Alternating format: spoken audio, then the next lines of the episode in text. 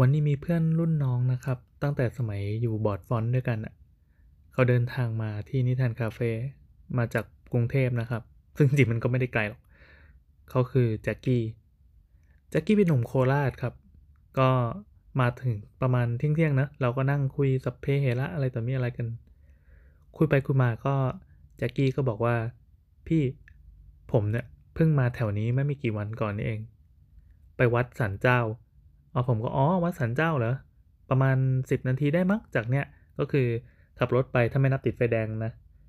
ก็เลี้ยวขวาปุ๊บแล้วก็ข้ามแม่น้ำเจ้าพยาไป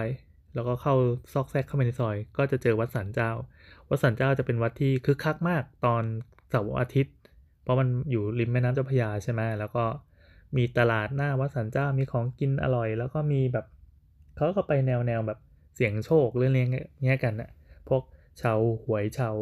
พระเครื่องอะไรเขาก็ชอบนิยมไปกัน วัดสันเจ้านะครับ จะเป็นคนละฝั่งแม่น้ำเจ้าพระยากับบ้านผม ก็เขาไปวัดสันเจ้าไปกับน้องชาย น้องชายก็ก็เขาก็มาจากโคราชนี่แหละก็ไปไหว้ศาลกัน ทีเนี้ยเรื่องมันน่าสนใจตรงที่ว่าน้องชายของแจ็คกี้เนี่ยเขาไม่ได้เข้ากรุงเทพบ่อยๆ ก็คือเหมือนแบบปีสองปีอะไรเงี้ยถึงจะได้มาสักครั้งหนึ่ง แต่ครั้งเนี้ยที่ถ่อมา มาถึงปทุมธานีนะ ซึ่งไม่เคยมามาก่อนนะ แถวเนี้ยไม่ไม่รู้ด้วยซ้ำว่ามันคืออะไร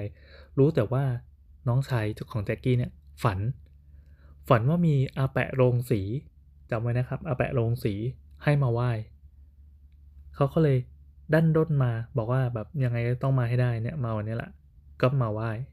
คือก็เดินทางมาจากโคราชพอมาไหว้ปั๊บก็แจ็คกี้ก็ต้องต้องมีหน้าที่ก็พาน้องมาด้วยอะไรอย่างนี้ก็ ไหนๆมาแล้วก็ให้มาช่วยงช่วยงานมาอยู่กรุงเทพกรุงเทพอะไรอย่างนี้เลยกัน คือน้องเขาทำงานกู้ภัยอะไรเงี้ยก็แบบเล่นพระเครื่องอะไรอย่างนี้ด้วย ก็มาเออเผื่อเผื่อมาเจอของดีอะไรที่นี่ก็ว่าไป ความพีคมันอยู่ที่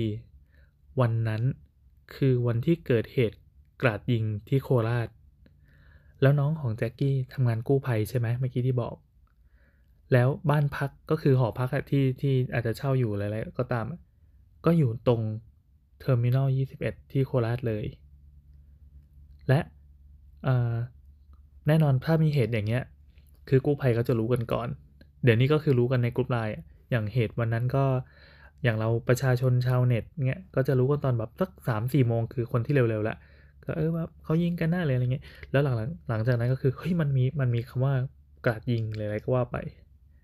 มันจะเป็นเหตุที่หลังจากนั้นแบบหลังจากฝุ่นตลบพักใหญ่แล้วก็ข่าวใหญ่ขึ้นเรื่อยๆเนี่ย ในวันนั้น แต่ในกลุ่มกู้ภัยเนี่ยข่าวแบบนี้เขาจะเร็ว พอเวลามีเหตุปุ๊บปุ๊บกระจายกันในกู้ภัยตั้งแต่บ่ายสองละตั้งแต่อาชญากรคนนั้นเขาก็เดินทางออกจากค่ายทหารหรือว่าออกจากโรงเรียนหรืออะไรก็แล้วแต่ ตั้งแต่ตอนแรกเลย ก็แน่นอนถ้าเกิดว่าน้องของแจ็คกี้เนี่ยเขาอยู่ที่สถานที่เกิดเหตุนั้นนะยังไงก็ตามเขาต้องเดินทางไป อย่างแน่นอน อันนี้พูดก็ดูเหมือนเหมือนจะดึงเข้าไปใน